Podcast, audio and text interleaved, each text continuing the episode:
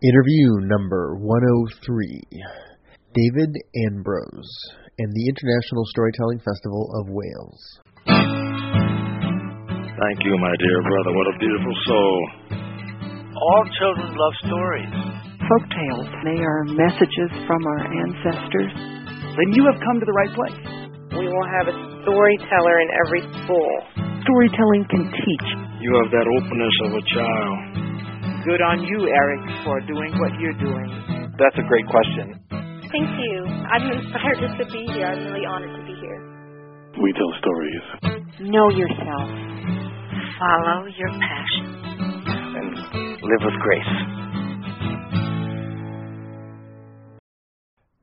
Hi, welcome to the Art of Storytelling with Brother Wolf, and I am so thrilled that you have made the time to come and join us here.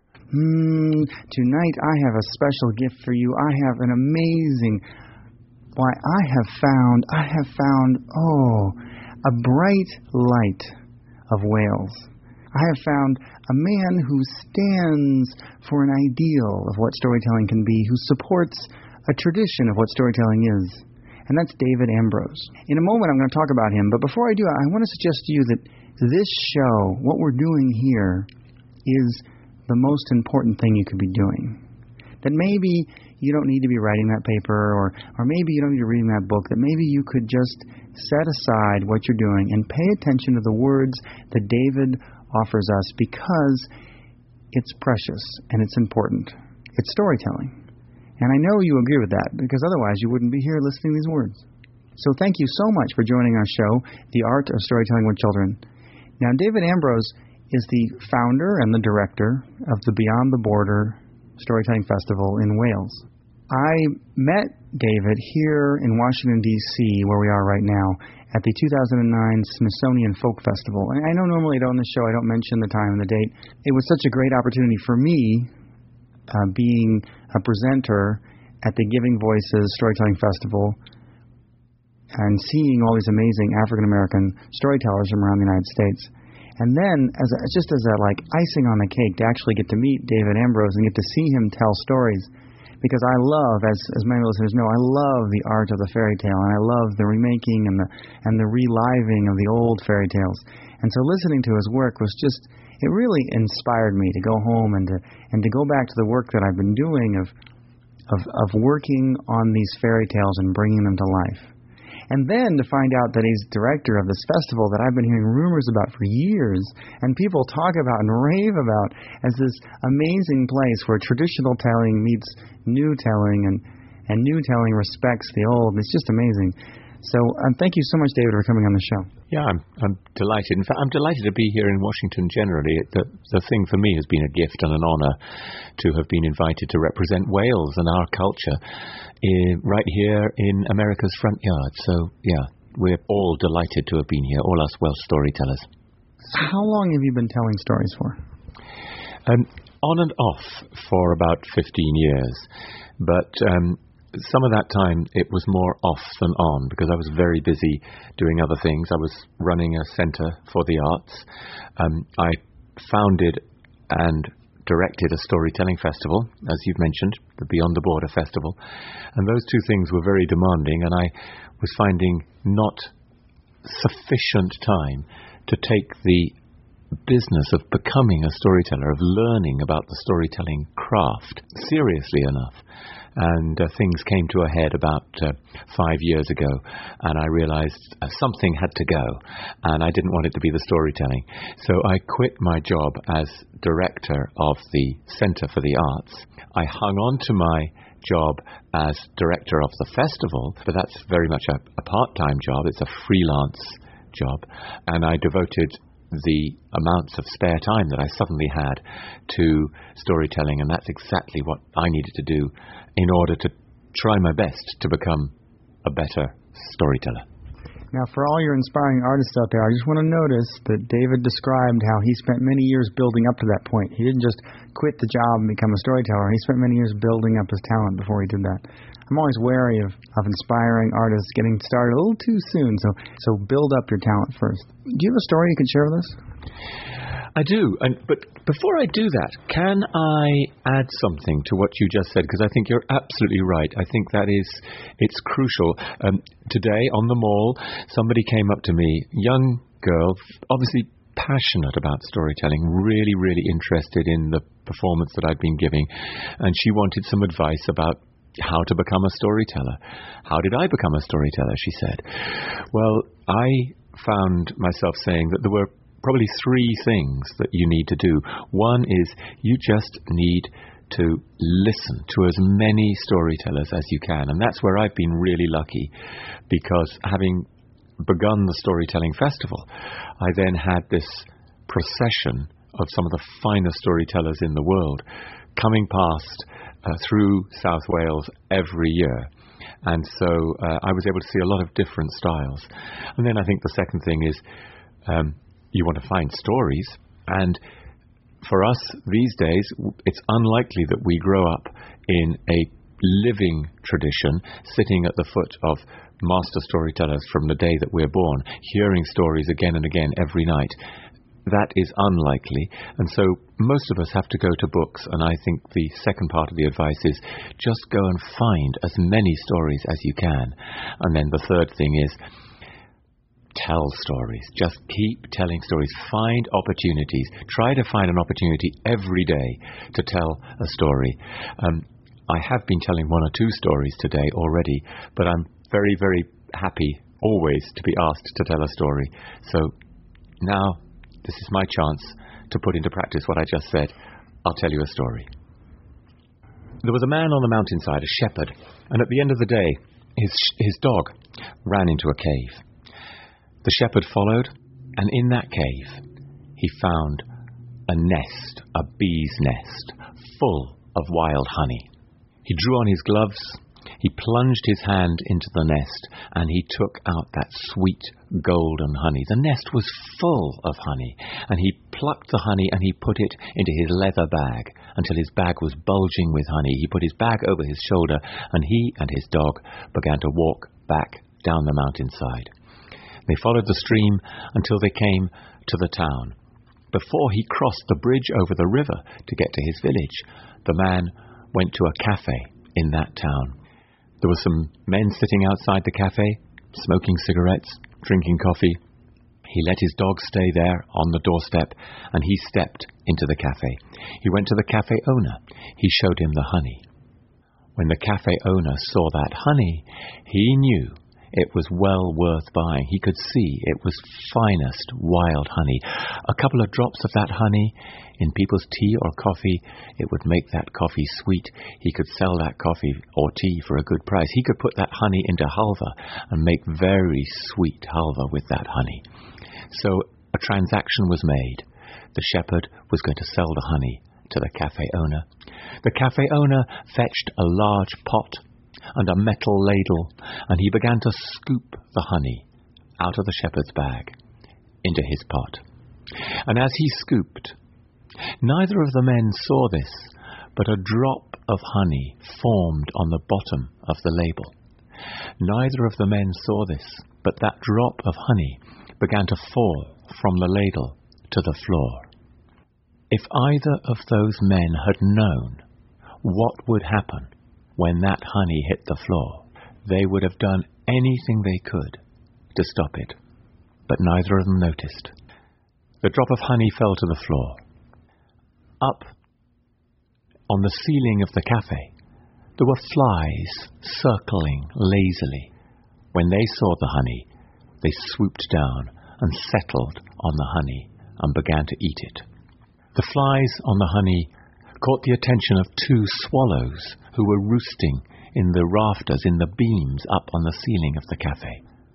The swallows swooped down to take the flies, but hardly had they landed when the cat, the cafe owner's cat, who'd been sleeping up until then on the counter, saw the birds, woke up, leapt from the counter, and put out his paw and killed one of the birds. Well, this caught the attention of the shepherd's dog, who up until then had been sleeping on the step in the doorway. The dog ran in, grabbed the cat by the neck, shook the cat, and killed it. The cafe owner was furious. He turned to the shepherd. He said, Look what your dog has done. How am I going to keep down the rats and the mice in my cafe now? Look what your dog has done. And he took that metal ladle and he swiped at the dog, hit the dog on the head, and killed the dog. The shepherd was mad. Look what you have done to my dog, he said. That dog is my faithful companion. How am I going to work up there on the mountainside, looking after my sheep without my dog? The shepherd drew back his fist and punched the jaw of the cafe owner, who fell back, struck his head against the marble counter, and fell dead. The men who'd been sitting outside the cafe came inside. One of them grabbed the shepherd's arms and held his arms behind his back. Another took a knife and cut his throat. They took the shepherd's body down to the river. They threw it in the river. The next day, the shepherd's body was found by the people from his village on the other side of the river. That night, young men crossed the bridge, came into town, sought out the shepherd's killers, and made orphans of their children and widows of their wives. When the people of the town discovered what had happened, they armed themselves. They carried flaming torches. They crossed that bridge and they set fire to the village. They killed those who they could catch, and those who they couldn't catch fled from the village into the hills. But it so happened that that river was not just dividing a town and a village, it was also the boundary between two kingdoms. When the king, in whose land the village was, heard what the townspeople had done, he sent an army across that bridge and he devastated the town. When the king, in whose land the town was, heard what had happened to his town, he sent armies across every bridge he could find into the neighboring kingdom, and there was war. Cities were destroyed, people were made homeless, many thousands were killed, the land went to rack and ruin, there was famine, there was disease. Thirty years later, people were still living as refugees in tented villages. A grandmother was sitting outside her tent. Her granddaughter was at her feet. The grandmother had been talking about the old days. The granddaughter said to the grandmother, Grandmother, if things were so good back then in the old days, why did it all go wrong? What happened? How did this terrible war begin? The grandmother said, It all began with a drop of honey. That's amazing. And the really, really cool thing about that story is that Margaret Read MacDonald tells a famous version from Thailand of the drop of honey. It's a universal story, and it's a true story. I travelled to um, Israel not so long ago for a storytelling festival for peace. I travelled with um, a wonderful, wonderful Welsh storyteller and dear friend called Megan Lloyd. And uh, just before we set off, there was the the most recent war in Lebanon, and uh, you may remember that it was triggered by the kidnapping by Hezbollah of two Israeli soldiers. And when the war was pretty much over, the leader of Hezbollah said that if he had known what was going to happen as a result of capturing those two soldiers, he would never have done it. It's the same story.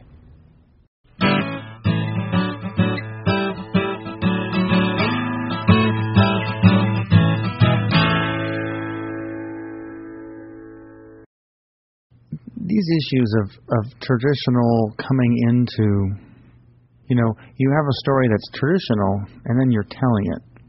And at what point with some of these stories do they need to stay where they are, and at what point do they need to come into the modern times?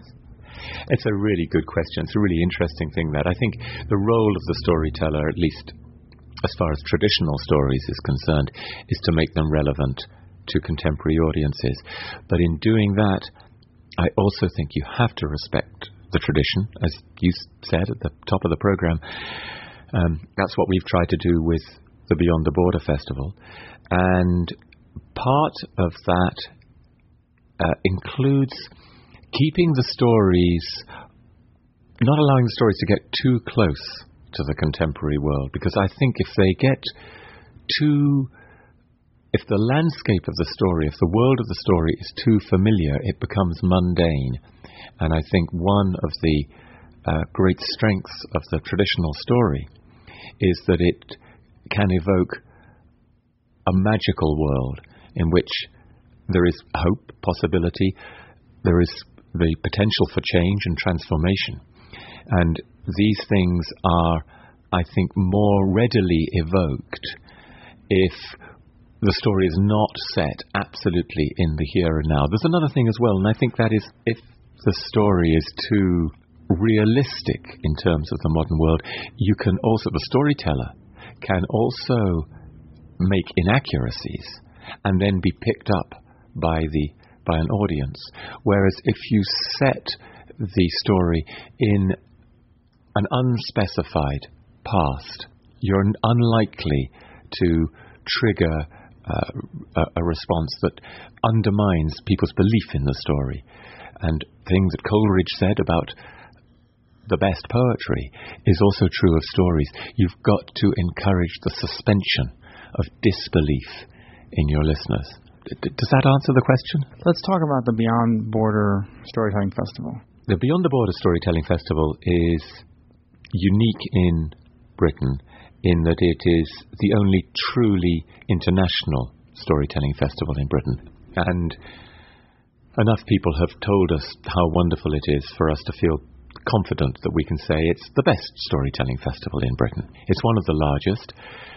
It's got something going for it that is unique amongst storytelling festivals, probably in Europe, and that is the setting. Everybody who comes to the festival says immediately that the site is one of the stars. We invite really fine storytellers, but we have to admit that the setting, the location, is also um, a, a, famous guest, if you like.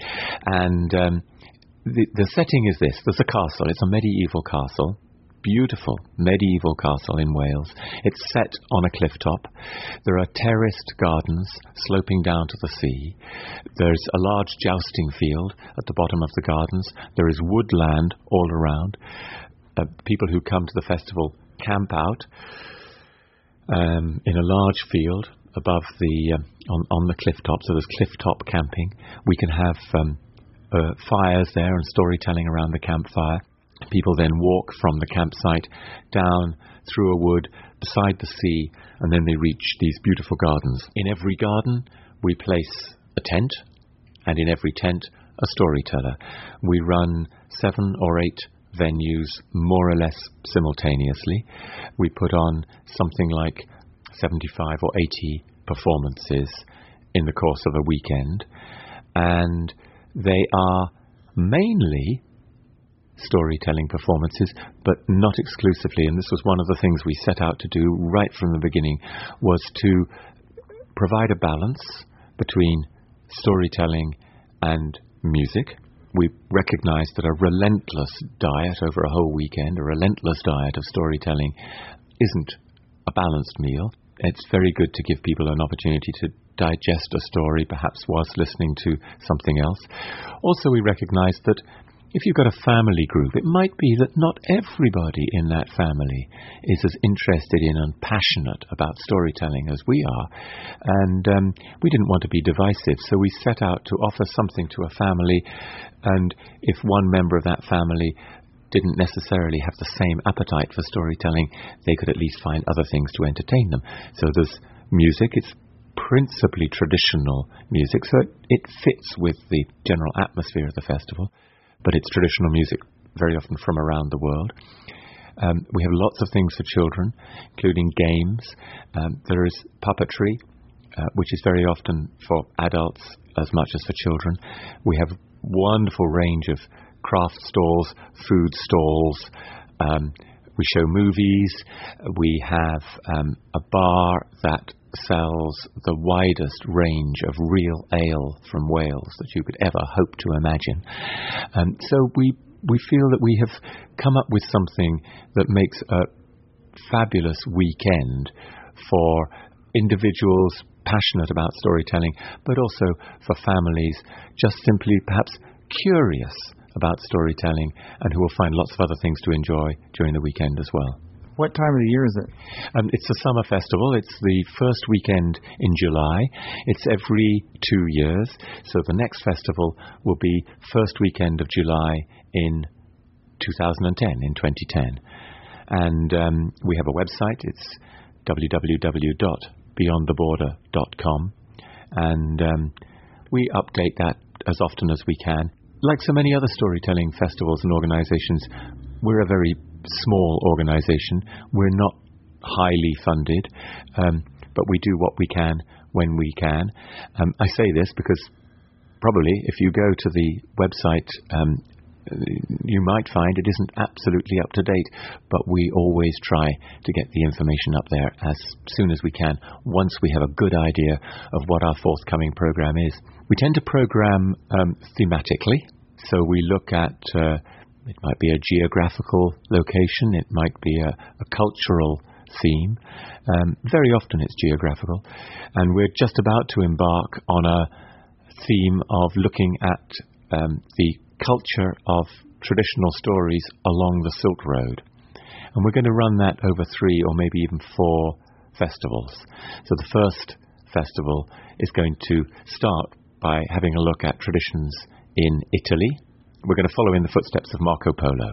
So we're going to have stories, storytellers, and music and puppetry from Italy, from Turkey, from Armenia and Georgia. And then in subsequent years, we'll move on through Iraq and Iran, through the, the various uh, Central Asian republics, and we'll end up eventually in China. Are you aware that the Smithsonian did this a few years ago? Yes, sure. But that didn't happen in Wales. This is Bobby Norfolk, and you are listening to The Art of Storytelling with Brother Wolf.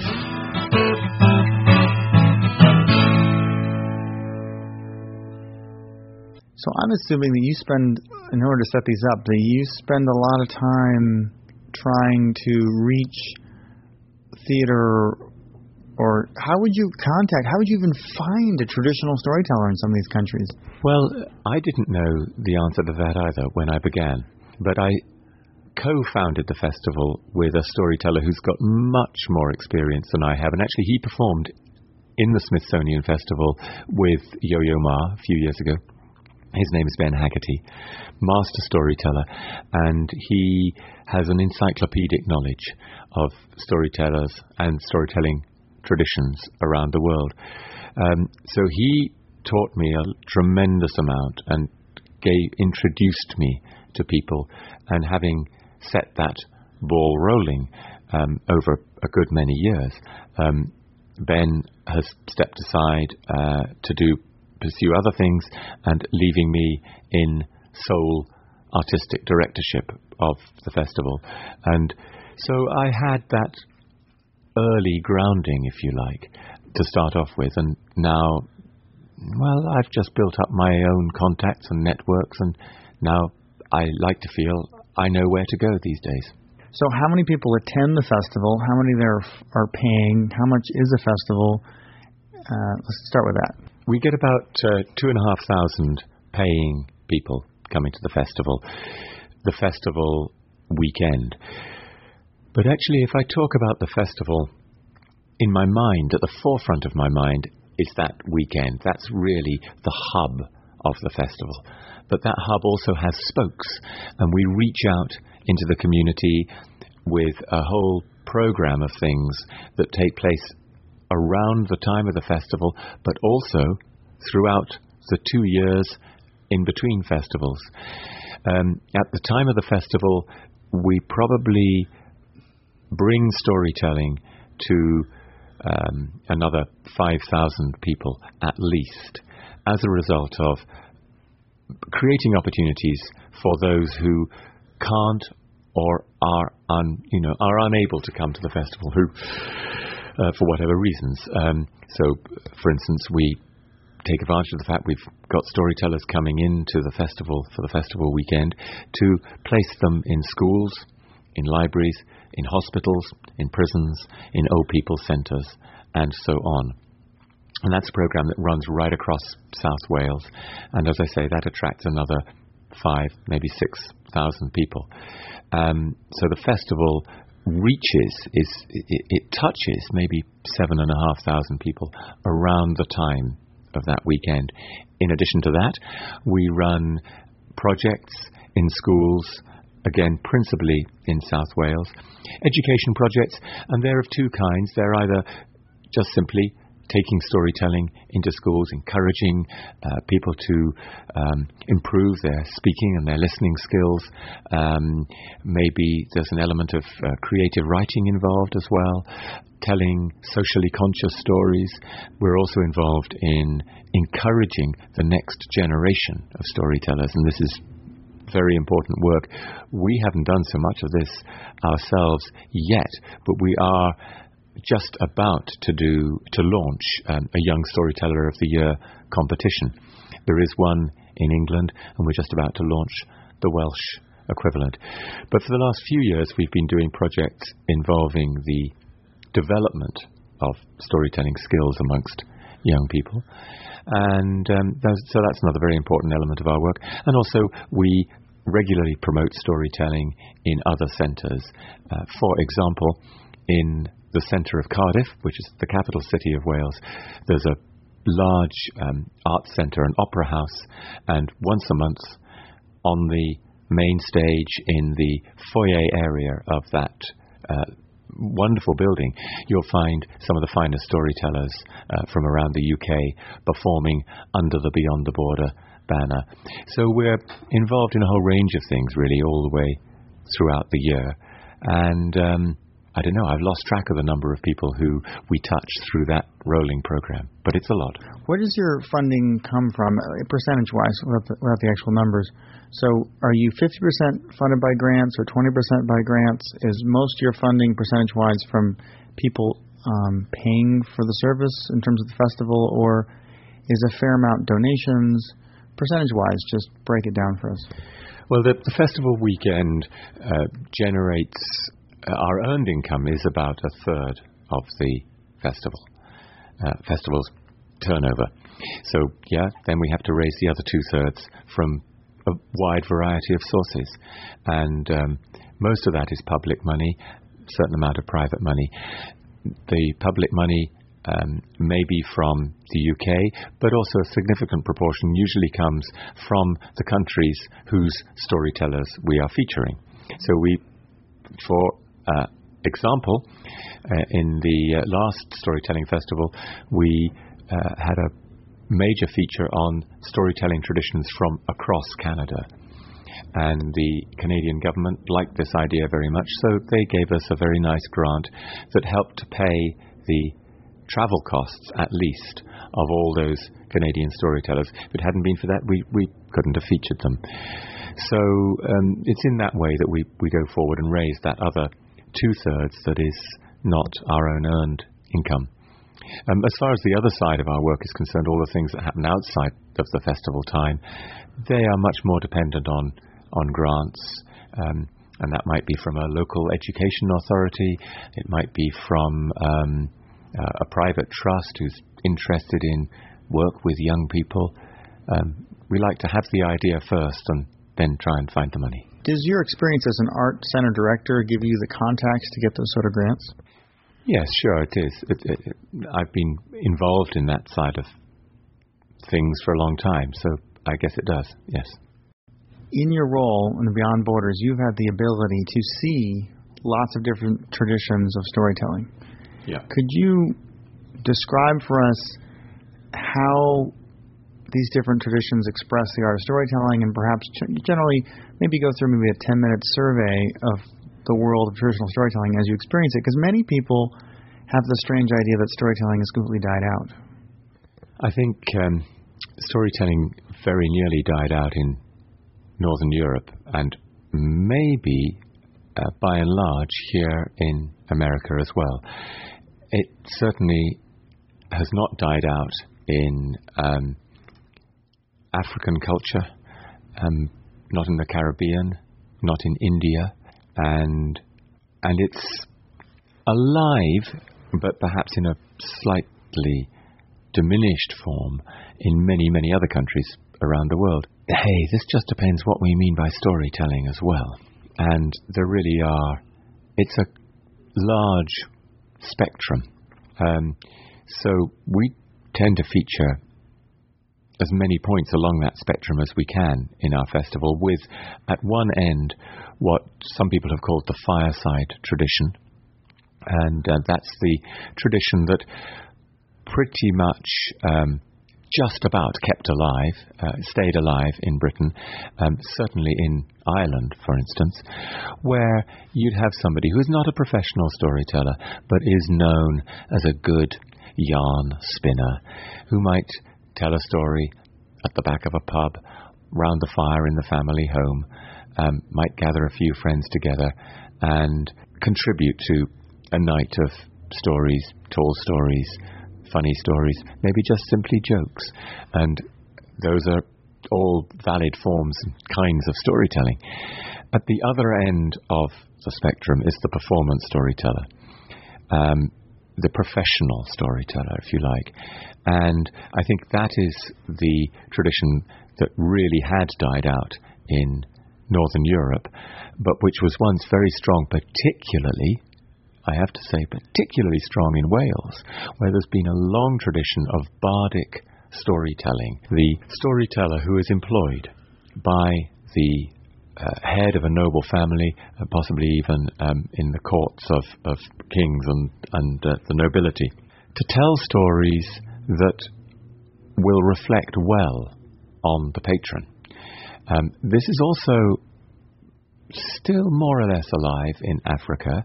Um, it's changed somewhat, but the role of the griot was just that to the storyteller who tells the genealogy of the king or the patron. And it's not really a, a history that can be trusted because it's um, based on flattery, but um, it's an art that is um, very, very skilled. You need great training, and it's a professional's job to do that. Um, in many cases, these uh, bardic storytellers would accompany themselves on a musical instrument, and that was certainly the case in Wales, where they would typically accompany themselves on the harp. Um, in Africa, famously in West Africa, uh, the kora, the harp lute, is the instrument of choice uh, and and of um, and of tradition of the the griot. We, I think, have experienced in Northern Europe this revival that seemed to spring up right across Europe at roughly the same time, by which I mean the 70s and 80s. And there was a sudden rediscovery of these lost traditions, but very often in an urban context. So we're not talking about the old storyteller sitting in a pub um, in a tiny little village out on the west coast of Wales, but more um, younger, urbanized storytellers rediscovering these uh, larger wonder tales and turning those into performances. And that has led to a realization that this is a storytelling. Tra- these are storytelling traditions that have their counterparts all over the world. So I think initially uh, the storytelling revival in Britain was um, limited to a, a re exploration of, of our own culture and very rapidly uh, became influenced um, by cultures where storytelling has not died out. So, influenced by African storytelling, influenced by Indian storytelling, and of course, in our multicultural uh, Western European societies, we have access to um, representatives of those cultures. And some of the uh, leading storytellers in Britain today uh, come from the Afro Caribbean community um, because I think they are more directly in touch with a vibrant, living tradition of storytelling.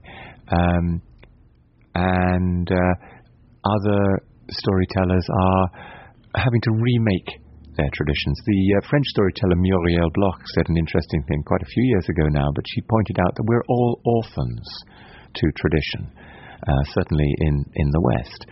And so we're having to remake things as we go. And there have been some real pioneers in that field, and thank goodness for them. When I think of what they did uh, back then in the late 70s, early 80s, it's quite extraordinary because they, they didn't have the benefits that I've had of um, mentors and signposts and so on. They were just feeling their way towards what is now, I think, a really major revival of storytelling, which hopefully means that it won't ever um, get to the stage where it almost dies out as it as it did um, towards the end of the last millennium. One of the topics that's important in the United States is there's a real issue with Native American communities of cultural sensitivity and cultural appropriation. And I know Great Britain is another country that has a history of empire, and the United States is currently active in several wars, in, in which actually in some cases Great Britain is also involved with in some minor in some minor way. I'm just curious what what your experience is around working with traditional storytellers around the world in terms of cultural appropriation issues. Well, you're absolutely right. It is it is a sensitive issue, and there are there are differences of opinion about that. I think it it is absolutely um, incumbent on the sons and daughters of the uh, former empires to recognize how the people who they who their countries colonized are going to feel, and there is a debt there that hasn't been paid off yet, and um, it's been one of the fascinating, one of the many fascinating things about being here at the uh, Smithsonian Folklife Festival, has been um, meeting with the participants in the Giving Voice Festival, which is a festival of um, uh, African American um, poets and storytellers, celebration of the spoken word in uh, African American culture. And the, the, sensitivity there is, is plain to see. We've been appropriating things from black culture for a long time. Maybe that culture is not ready yet for us to um, appropriate their stories. Those stories could be said to have been the um, the flame, uh, the flame of hope for those cultures during their darkest days, and they're not ready to surrender them yet. And why should they? I know that uh, many Native North Americans feel exactly the same. Um, they've had their land taken away. They've had so many of their customs taken away. Please they have said to me, representatives have said to me, storyteller Gayle Ross has told me in no uncertain terms, leave our stories alone. And I understand that, and at the same time, I actually think that the stories have survived due to a continual process of assimilation, perhaps, rather than appropriation. But if you hear a good story, you want to retell it. And if you have the opportunity, you can retell it enough times until it becomes your story. I don't believe that that necessarily takes it away from the person that you first heard it from. I think what you do is you try to make it your story. An example of that, um, a very good example, is the um, now um, now departed storyteller Duncan Williamson, great storyteller uh, from the British Isles, a traveller, born in a tent um, 80 years ago, died the year before last, but a man who had a huge volume of stories in his head, perhaps 3,000 different stories, ranging from little one liners and jokes up to much longer stories, and who had absolutely perfected the skill of hearing a story, remembering it, and being able to retell it uh, very rapidly and, and did so all his life. His power to do that was, was undiminished to the end. When he first came to America, uh, when he was first invited to American storytelling festivals, when he was already in his 50s, he heard a whole bunch of stories over here that were nothing to do with his culture, his uh, Scottish traveller culture. Uh, but he liked the stories. When he came back to the British Isles, he was telling these native American stories, but they were set in the world that he knew. They were set in Scotland. And you would have sworn that they were traditional Scottish stories if you hadn't known where he got them from. And that seems to me actually to be a really valid and, in a way, nurturing part of the storytelling process. So there is there is a tension there. On the one hand, I want to respect the wishes of those who feel that their stories are their stories, and on the other hand, I want to see stories shared as widely as possible. Um, I haven't got any other answer to your question than that. That's actually, uh, um, in some ways, a very original answer. I've asked a lot of different storytellers and festival organizers that question. I would be remiss if I also bring up this is a. I watched some of your tellings, and I also, in this story, sometimes it seemed to me that a lot of the stories that I saw that were from Wales had a great deal of death in them people's heads getting cut off, throats cut, blood going everywhere, and not just you. It wasn't just you. You know, I saw um, Daniel too. You know, he had him. I was like, whoa, and. I like to think that my fairy tales are pretty raw, but they don't go anywhere close to that. You know, when you were performing this morning, there were small children in the audience, and you're like, and there were 100 heads around her castle. and to an American audience, it's like, whoa, you know, the eyes kind of go a little wide, and I think the heart beats a little faster, and it's, it's good in some ways because it makes us sit up and think. But I, I'm wondering if, in telling the American audience these Welsh old stories, if you really had to sort of think through, you know, is this really what I'm going to do, or is it just so clear to you this is a part of the culture that you're going to keep it no matter what?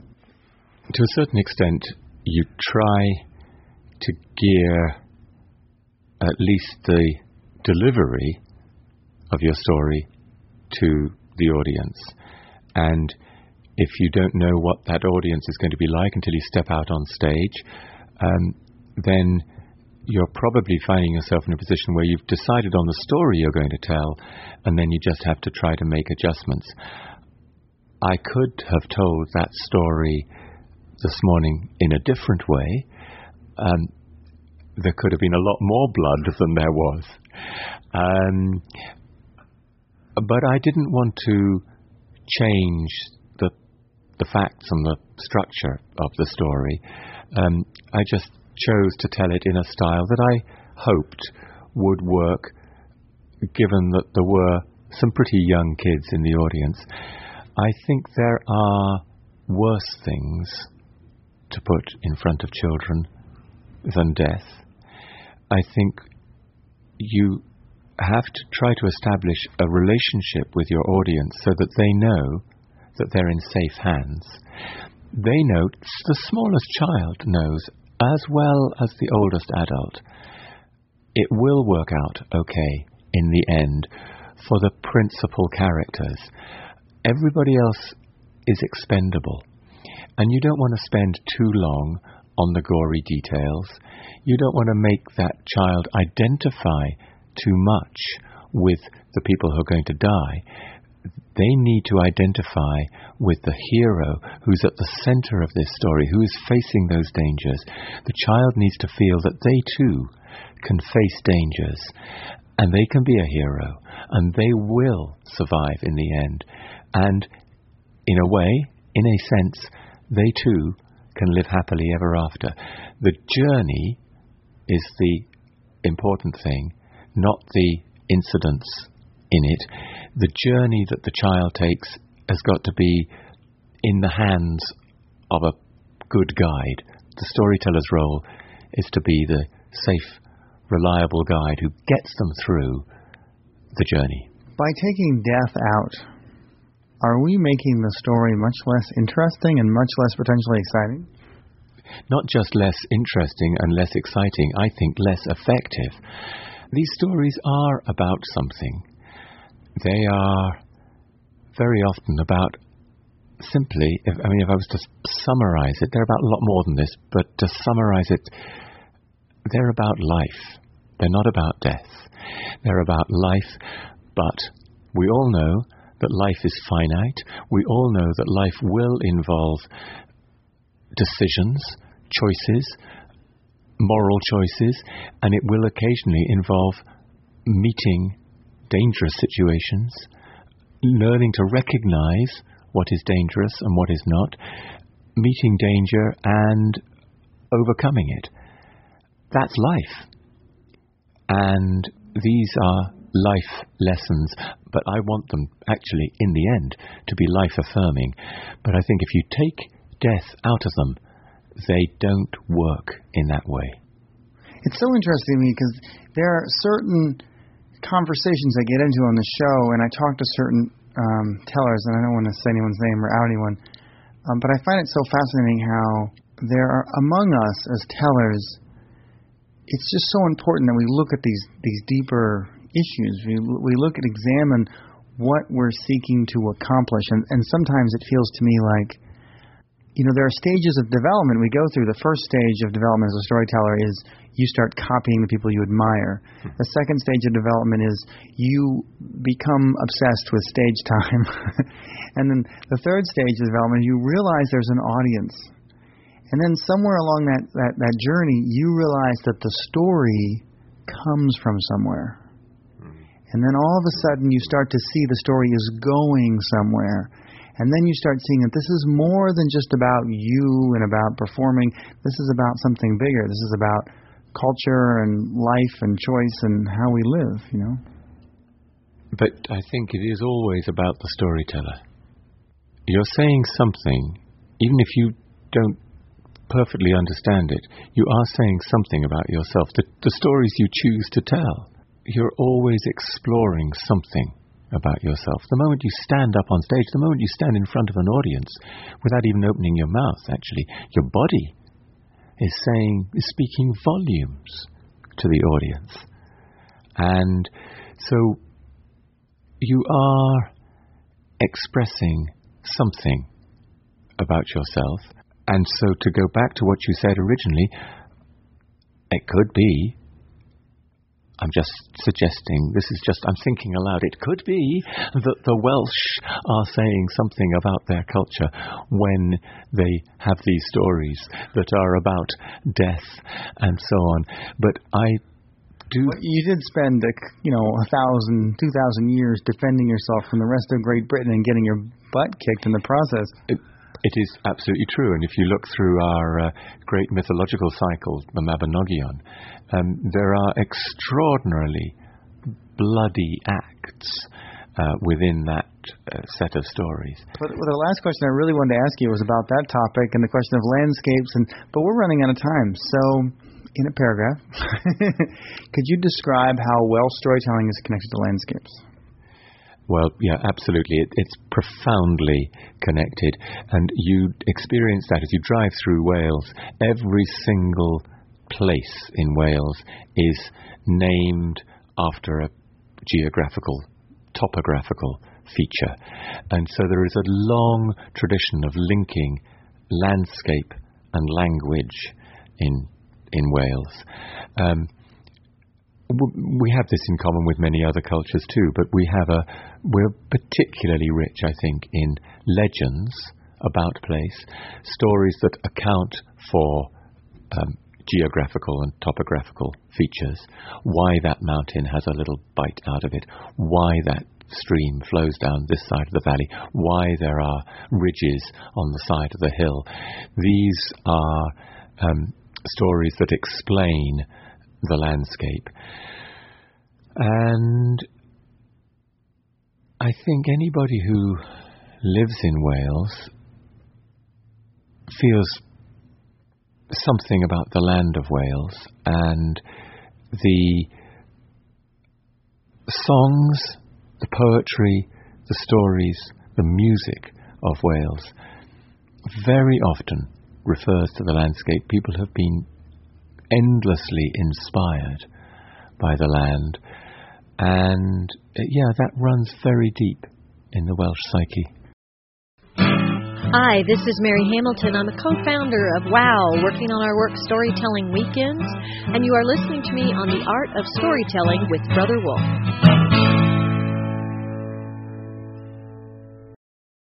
Do you have an offer for the audience? Well, my offer is um, come to Wales, look me up, and I will be delighted to point you in the direction of some of the places where these stories actually took place.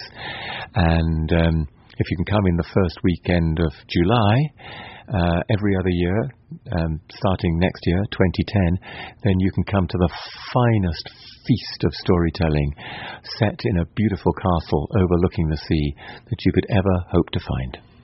So say again your website and the Beyond Borders website.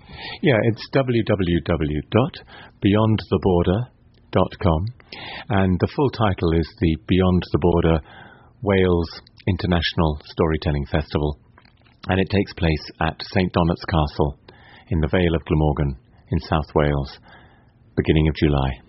I have a couple different offers for the audience. The first offer is that I have a free e-course on podcasting. So if you run a festival or if you're a storyteller who wants to use the podcasting medium, if you're just someone who's interested in developing a podcast, this free e-course can save you a couple hundred hours of time.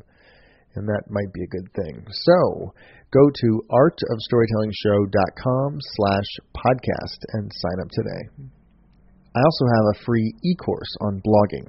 And if you want to learn how to use passion centered blogging to push your agenda and your art form out in the world, you can go to artofstorytellingshow.com slash passion. In addition, I have started the International Storytelling School. So if you're a storyteller listening to this show and you are interested in getting exposure to some of the best storytellers in the world, I would consider signing up as an apprentice level member at the Storytelling School. And you can learn more about that at thestorytellingschool.com. So, do you have any last words of advice for the international storytelling community? I don't think I've got any words of advice for the international storytelling community. Not really.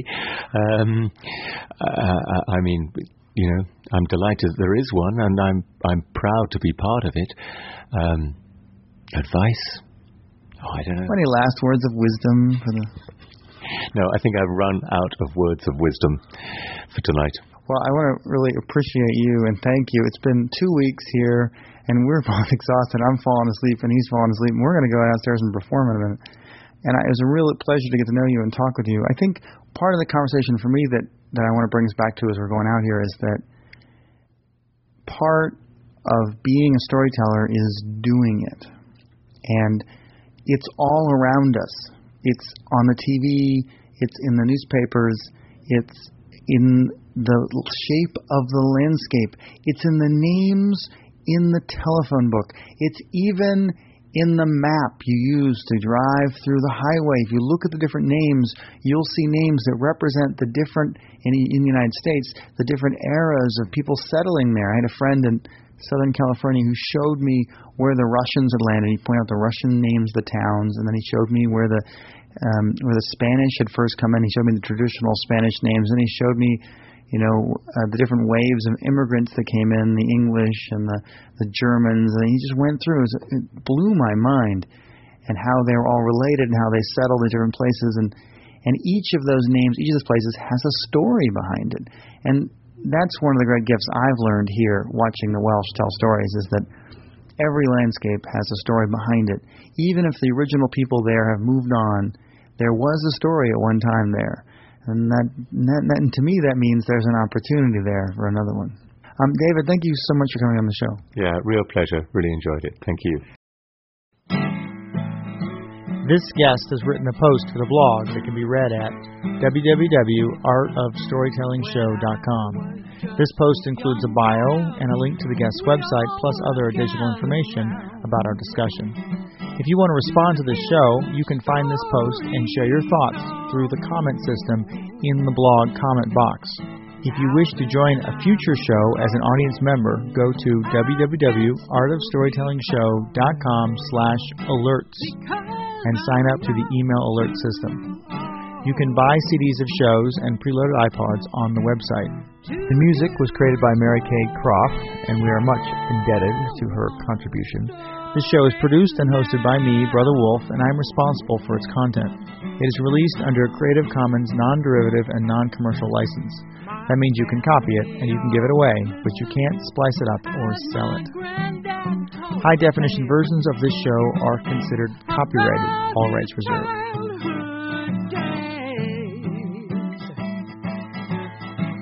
Maybe it was mom when she would me